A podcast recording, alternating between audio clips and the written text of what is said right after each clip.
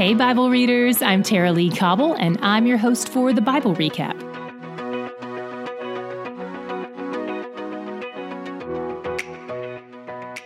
Today, we wrap up the introduction to the book of Judges, and God tells us that He has left a handful of Canaanite leaders in the land as a test for the Israelites.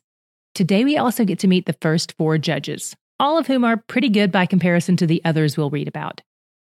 Early on, we find out that Israel has forgotten God and are worshiping Baal and the Ashtaroth, and God takes credit for selling them into slavery, just like He warned them He would do when this happened. After eight years, they finally cry out to God, and He raises up the first judge to save them. And remember that the judges we're talking about here are more like military commanders and civil leaders than someone who sits in a courtroom with a gavel. The first judge is Othniel, whom you may remember as Caleb's nephew slash son in law.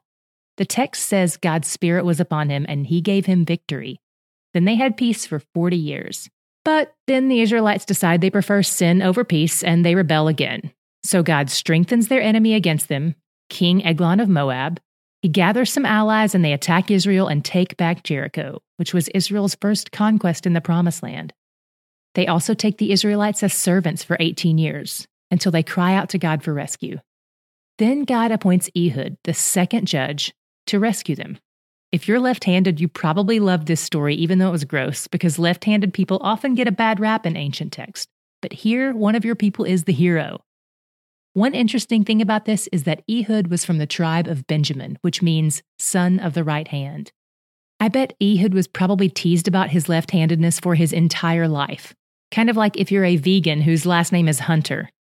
But this left handed warrior led a group of people in giving a gift to King Eglon of Moab as a ruse so he could stab him with an 18 inch knife.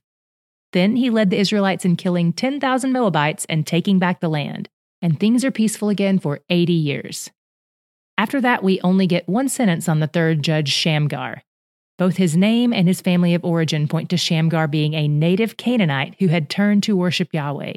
And here he is, established as a judge over the Israelites, leading them in victory over the Philistines to save Israel. After Ehud and Shamgar, the people sin again, and God sells them into slavery for 20 years under Jabin, the king of Canaan. This situation seems impossible to the people because Jabin and his military commander Sisera have access to 900 iron chariots, and they live in areas that are flat. If you have chariots, you want the battles to be on flat land. If you don't have chariots, you want the battles to be in the hills for obvious reasons. Chariots are super advanced, like ancient tanks, but they don't move well across anything besides flat, dry ground. So, for these Canaanites to have chariots in flat land did not bode well for the Israelites. The Israelites had been worshiping the Canaanite gods, and now they realize that those gods are worthless to save them, and they have no hope but Yahweh. So they cry out to him. That's when we encounter our final judge for the day and one of the ones who occupies the most space in the book, Deborah. Of all the judges we'll read about, she's the one who honors God the most and sticks the closest to his commandments. Scripture describes her as a wise, bold, level headed prophet who keeps her word and fears the Lord. She's also the one judge we encounter who actually presides over legal cases. So she's a judge in the Israelite sense and also a judge in the Judy sense. The one traditional role of an Israelite judge that she doesn't step fully into is the role of military commander. She says God has appointed Barak for that position, and he's on board, but he refuses to go to battle without her. She agrees to go with him, but lets him know up front that a woman will get the praise for winning the battle. Initially, it seems like she's saying this praise will go to her, but this prophecy points to someone else. In the song in chapter 5, we find out that Barak summons six tribes to fight with him, which is the largest coalition in the whole book of Judges.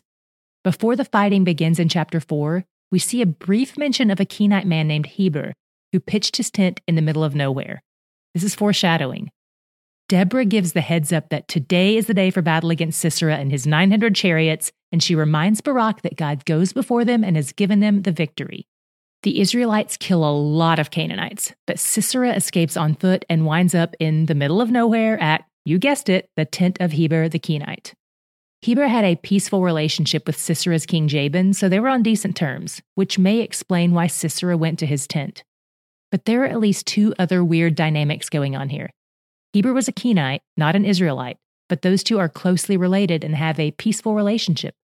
The Kenites even settled in the land with the Israelites. So Sisera is showing up to a place where he is both a friend and an enemy. If you've ever been in middle school, you've probably been in a situation like this.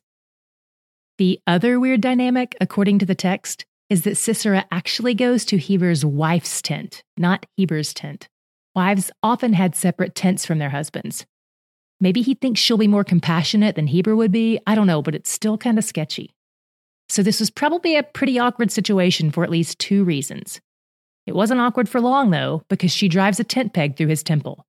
And once again, God and his people gain victory over the enemy. And they wrote a whole song about it in chapter 5, praising God and his works. Then the land had peace for 40 years. Where did you see your God shot today? I really loved seeing how he chose and appointed unlikely leaders. In our first four judges, we start with a man from the tribe of Judah, which is to be expected, but then we have a left handed man from a right handed tribe, a Canaanite to lead the Israelites, and a woman. None of those would be viewed as traditional leaders in that day, and it just reminds me of how God uses the unlikely, not to pump up their self esteem or give them bragging rights in front of the haters. That's prideful at worst and fleeting at best.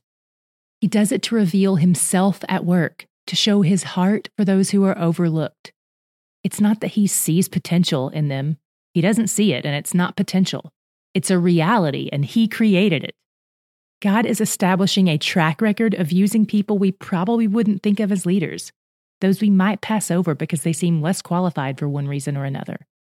It brings him glory, and it brings us joy because he's where the joy is. We don't want to just help you read the Bible, we want to help you study the Bible, and we want to help you engage with others about what you're reading. So we've built out two tools that we hope will help you, and they work together perfectly. The first tool is a daily study guide. This is designed for you to do on your own. There are roughly five questions a day to help you dig into the text and learn more on your own while you're reading. These questions tend to focus more on research and study, and we've left a space for you to write in the guide itself. The second tool is the weekly discussion guide. It has about 10 questions per week, and they're totally different questions from the daily study guide. But again, they work together perfectly. The weekly discussion questions are more reflective, and they'll help guide your group through a conversation that will build relationships as you work through Scripture together. To get your copies of these or see sample pages of each, check out the store link at thebiblerecap.com or click the link in the show notes.